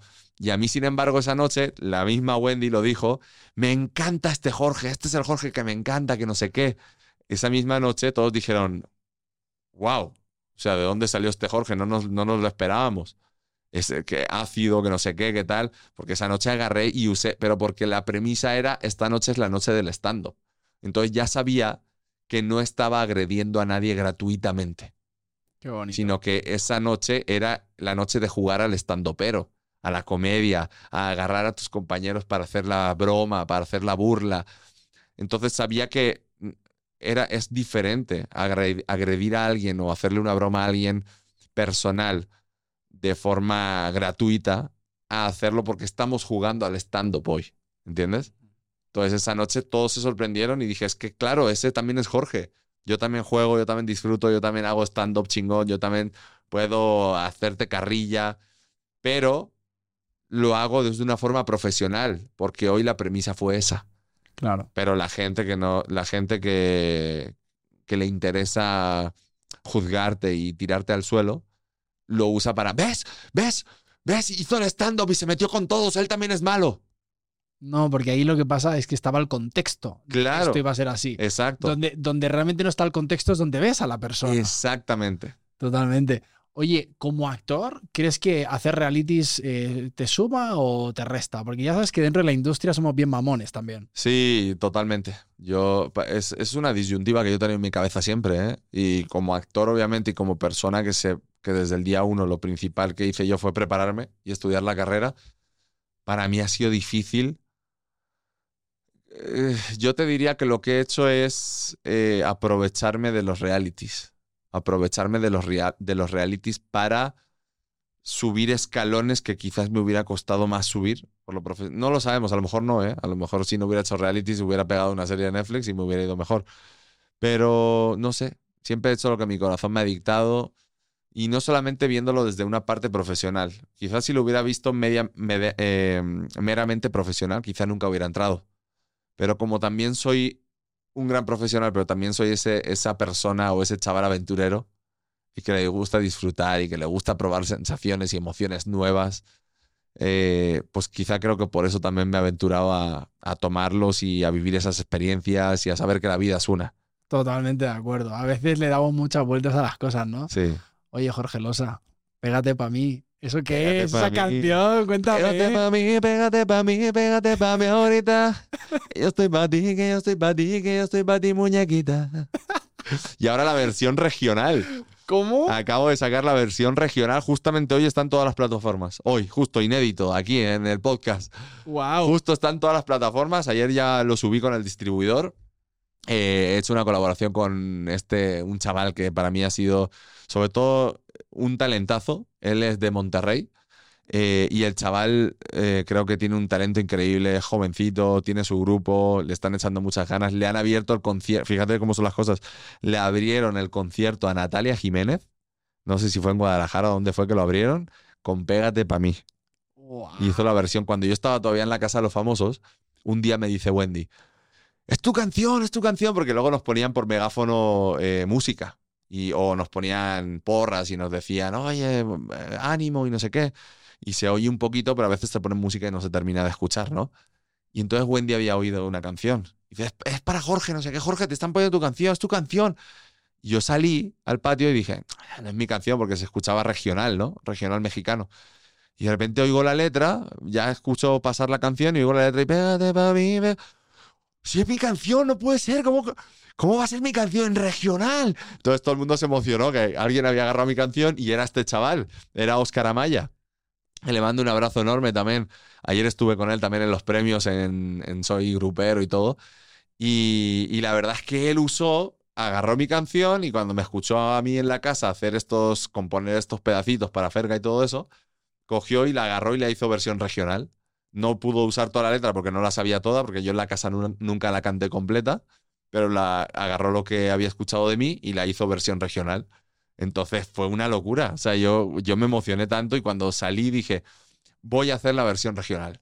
La voy a hacer, obviamente voy a lanzar la versión que yo tenía, que es más urbano, más dembow, reggaetón, pero eh, la voy a hacer en algún momento regional, sobre todo como agradecimiento. Como agradecimiento a este chaval, como agradecimiento a la gente, a, la- a- a lo bien que le ha ido a la canción, que jamás me lo imaginé. Y, y dicho y hecho, ya la tenemos, así que ahí está la versión regional para que todo el mundo la pueda ver. ¿Pero qué, qué es este momento de tu vida? O sea, ¿te, te quieres dedicar a la música? ¿Vas a cantar más? ¿Es una canción que era que querías hacer? Mira, la verdad es que la música desde, fíjate, desde que yo estudié la carrera, la música siempre me ha acompañado mucho. Creo que por mi padre, que siempre me la ponía y, y él siempre ha sido el, el eterno rockero. Toda la vida ha sido él. De hecho, mi música favorita es el rock clásico, que no tiene nada que ver con el reggaetón. Pero eh, en cierto modo la música siempre me ha fascinado. Creo que yo la música la he usado para todo. De hecho, yo escucho todo tipo de música. De repente escucho, escucho Pavarotti, música de meditación, que me encanta, rock clásico, que me fascina el rock clásico, pero a la vez reggaetón, o sea, lo que sea. Yo soy muy amplio en el tema de la música, ¿no? Soy melómano. Entonces, me acuerdo que en una de mis primeras presentaciones allí en la TAI, en, en la escuela, en la universidad, me acuerdo que hicimos una presentación, igual que presentábamos cortos de cine, presentábamos la obra de teatro final de curso. También en algún momento, en la clase de canto y de, y de música, de expresión corporal y eso, yo dije, ¿sabes qué? Voy a presentar una presentación el fin de semana. Eran a puertas abiertas, ¿no? Al público abierto en la universidad. Y la voy a presentar con, con guitarra. Yo no había tocado guitarra en mi vida. Pero a mí la guitarra siempre me ha llamado mucho la atención y siempre he querido tocarla. Total, dicho y hecho, empecé a ensayar agarré, yo de forma autodidacta empecé a ensayar con tutoriales y todo, y empecé a aprenderle un poquito la guitarra. No es que sea un maestro de la guitarra, ni mucho menos, pero hoy por hoy la uso para componer.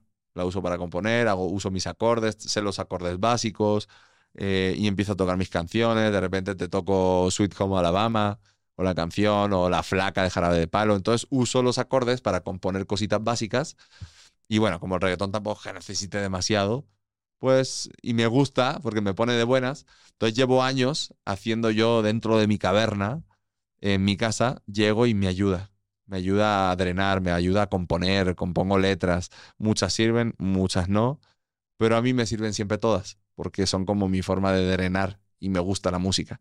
Entonces es como ese hobby eh, que tengo yo interno. Entonces eh, lancé una canción en el 2018 que le fue súper bien, que se llama Bailando Vi tuvo más de un millón de visualizaciones y todo. Entonces es, una, es un complemento que siempre ha estado ahí en mi carrera, que a mí me ha ayudado y me gusta hacerlo.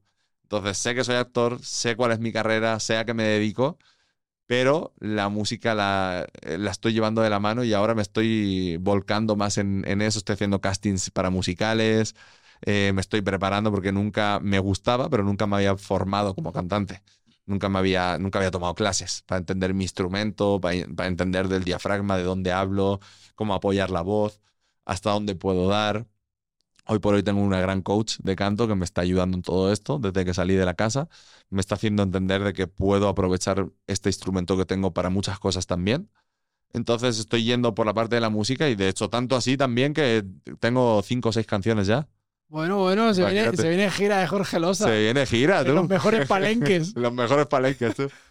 Mi querido Jorge, estamos llegando al final. Quedan dos preguntas, ¿vale? La primera, te dejo que me hagas tú una pregunta a mí y la última te la hago yo. Así que puedes preguntar lo que quieras. Ok, va. A ver, déjame que piense. ¿Qué te puedo preguntar? ¿Qué te puedo preguntar muy encimoso así? ok. Te voy a preguntar con respecto a. Mm, mm, mm, sobre un poco más personal, no me voy a ir por tanto a lo profesional. Siempre pensaste, van a ser dos en una, siempre pensaste que querías dedicarte a, este medio de la actuación o la televisión o el medio artístico en tu vida y es como tú pensaste que iba a ser. Yo desde pequeño le decía a mi padre, yo voy a ser un actor de Hollywood, le decía. Yo ni sabía lo que estaba diciendo realmente. A mí me, esta profesión me encontró, yo nunca la busqué. Pero desde los 16, podríamos decir, eh, yo también entré como por el modelaje y de repente acabé haciendo un anuncio y llegué allí y dije, ¿pero esto qué es? yo quiero esto, ¿sabes? Claro.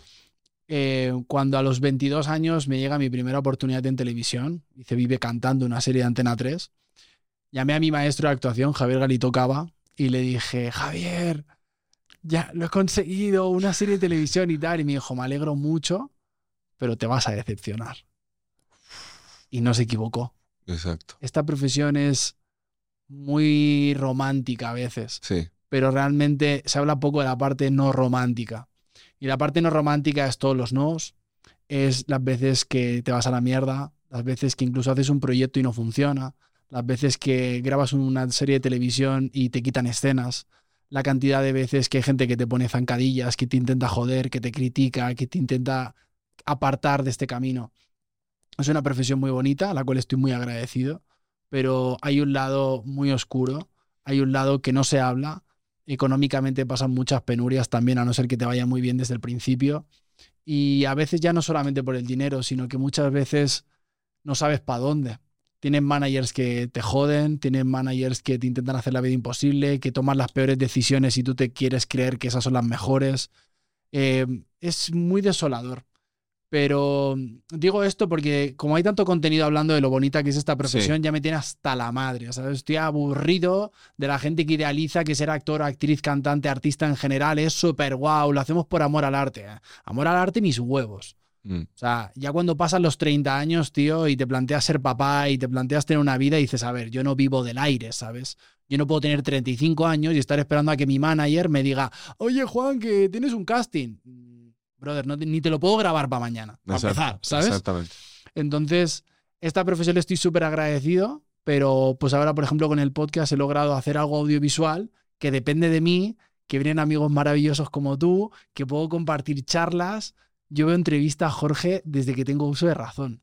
Yo cuando veía las películas de Bardem y de banderas y tal, más que ver la peli, yo siempre quería ir a ver la entrevista de cómo habían hecho la peli. Claro, claro, claro. Porque era como de, oye, ¿cómo es esto detrás, sabes? Sí. Y creo que es lo bonito, ¿no? Yo te estoy súper agradecido que hayas venido hoy, porque es complicado los tiempos que corren hoy en día que la gente quiera exponerse, ¿no? Y decir realmente lo que piensan. Eh, la gente nos ve en un reality, en una obra de teatro, en una película, en una serie y se piensan que nos conocen, pero no nos conocéis. ¿no? O sea, no conoces a la persona. Yo no conozco a Javier Bardem. Exacto. Pero hay mucha gente que no conoce a Juan Frensa, ¿sabes? Entonces este espacio para mí es ese lugar donde vengo con amigos como tú y amigas y que compartan y que le expliquen a la gente cómo es el detrás de lo que ellos ven, ¿sabes? Entonces estoy muy agradecido a la vida de que este podcast esté creciendo tanto y de que pues vengan amigos como tú a compartir estas charlas, la verdad. Sí, hermano, con todo el cariño. Ya sabes que siempre cuentas conmigo y que bueno, pues al final lo que estamos diciendo, ¿no? Hay mucha gente que va a estar intentando estar en tu contra por tu brillo, por tu talento, por lo que, porque te está yendo bien, por muchos motivos que no, nosotros no podríamos entender porque no somos así. Pero hay otros tantos, como los que estamos aquí, como son la familia, los amigos, que sabes que sí, que sí estamos contigo y que, y que, y que podemos contar entre nosotros, ¿no? Aunque a veces pase algo muy curioso, que a veces yo también me aíslo cuando me está pasando algo complicado, me aíslo y digo, ¿sabes qué? Es que los quiero tanto a estas personas que ¿para qué los voy a llamar ahora? ¿Para aportarles algo nocivo? que es lo que me está pasando a mí ahora? Prefiero que pase mi marea, me trato a mí mismo y cuando tenga algo bonito que darles, voy y llamo a mis amigos. Total, y aparte, yo siempre digo últimamente, Jorge, que los amigos no, no yo siempre decía que los amigos están para cuando están mal. Los amigos están para cuando estás bien, tío, y para cuando te van las cosas bien y te ven y te dicen, te lo mereces, tío. Estoy aquí para celebrar ese éxito, ¿no? Yo, si me lo permites, quiero contar una anécdota contigo Recuerdo una vez saliendo de un casting en Televisa, ah, donde salimos los dos muy tocados, pero tú saliste más tocado que yo. Y te vi, yo ante la adversidad de ver a alguien mal, es como que me olvido de que yo estoy mal, ¿sabes? Y fue ver a ese Jorge Losa que todo el mundo lo ve grandote, ¿no? Que parece que puede con todo en la vida. Y te vi por un momento tan chiquitito, pero no chiquitito de mal, sino chiquitito de es un chico, es un chico de Albacete ¿eh? que tiene sus inseguridades. Y recuerdo esa charla, tío, que podría haber sido un gran podcast que quedará para ti, para mí, en esa cafetería de Televisa donde estuvimos compartiendo esa charla tan bonita.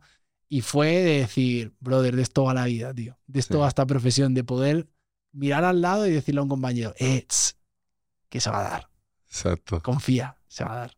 Me alegro mucho de todos los éxitos que estás teniendo, Jorge. Yo te quería preguntar para cerrar. Dime siempre pregunto esto a todos los invitados. Si tuvieras la oportunidad de ponerte delante del Jorge que fuiste con 15 años, sabiendo todo lo que sabes, todo lo que has vivido hasta este momento de tu vida, ¿qué le dirías? Es difícil, ¿eh? Es difícil porque yo creo que hay muchas cosas que hasta que no te pegas el golpe en la vida no las vas a aprender por más que te digan. Creo que sucede mucho, ¿no? ¿Cuántas veces nuestro padre o nuestra madre nos ha dicho por ahí no y tú vas y te das la hostia, ¿no? Como decimos. Yo creo que si pudiera ponerme delante del, del Jorge, de ese, niño, con muchas ilusiones, yo le diría, ¿sabes qué, Jorgito? Eh, para empezar, le diría que es un campeón, que es lo que me decía mi papá a mí. Y le diría, ¿sabes qué, campeón? No pierdas nunca esa esencia que tienes, ese, ese, ese niño que traes dentro de ti, las ilusiones, los sueños, sigue creyendo en ellos porque eso te van a llegar, te, van a llevar muy lejos, te van a hacer la diferencia en tu vida, que tú sí creas que esas cosas pueden pasar. eh, y que seas esa persona soñadora que consigue materializar todo lo que tienes en tu cabeza. Porque gracias a Dios me ha pasado. Pero también ve con mucho cuidado, abre, tus ojos, tus oídos, eh, ten, mucho, mucha precaución con los pasos que vayas ahí dando. Ve, disfruta la vida, no por eso no lo hagas. Pero ten mucho cuidado, no todo el mundo te va a querer, va a querer el bien para ti. De verdad, cada quien va a juzgar con su vara. No hagas caso a eso, no importa. Y sin importar eso, a quien puedas ayudarlo desde donde tú estás y que a ti no te afecte, ayúdalo porque también es una forma de, de entregar un poquito de lo, de lo, bueno que nos pasa en la vida. Entonces sigue, sigue, sigue haciéndolo así. Lo estás haciendo y lo vas a hacer muy bien, campeón. Solo ten mucho cuidado. No dejes que te dañen tu corazón. Wow. Qué bonito. Sí, hermano. Yo qué te digo, hermano. Estoy convencido de que tu papá te ve como un campeón de, donde sea que esté, te acompaña y seguro que te protege y, y, estaría muy orgulloso de todo lo que estás haciendo, estoy convencido de ello. Mi querido Jorge, ha sido un placer enorme, gracias. Y para todas las personas que estáis escuchando este podcast, suscríbanse en la plataforma que lo están escuchando o viendo, porque así podrán venir personas como Jorge a compartirnos su corazón, sus experiencias. Soy Juan Frens, ha sido un placer y nos vemos en el próximo episodio. Bye.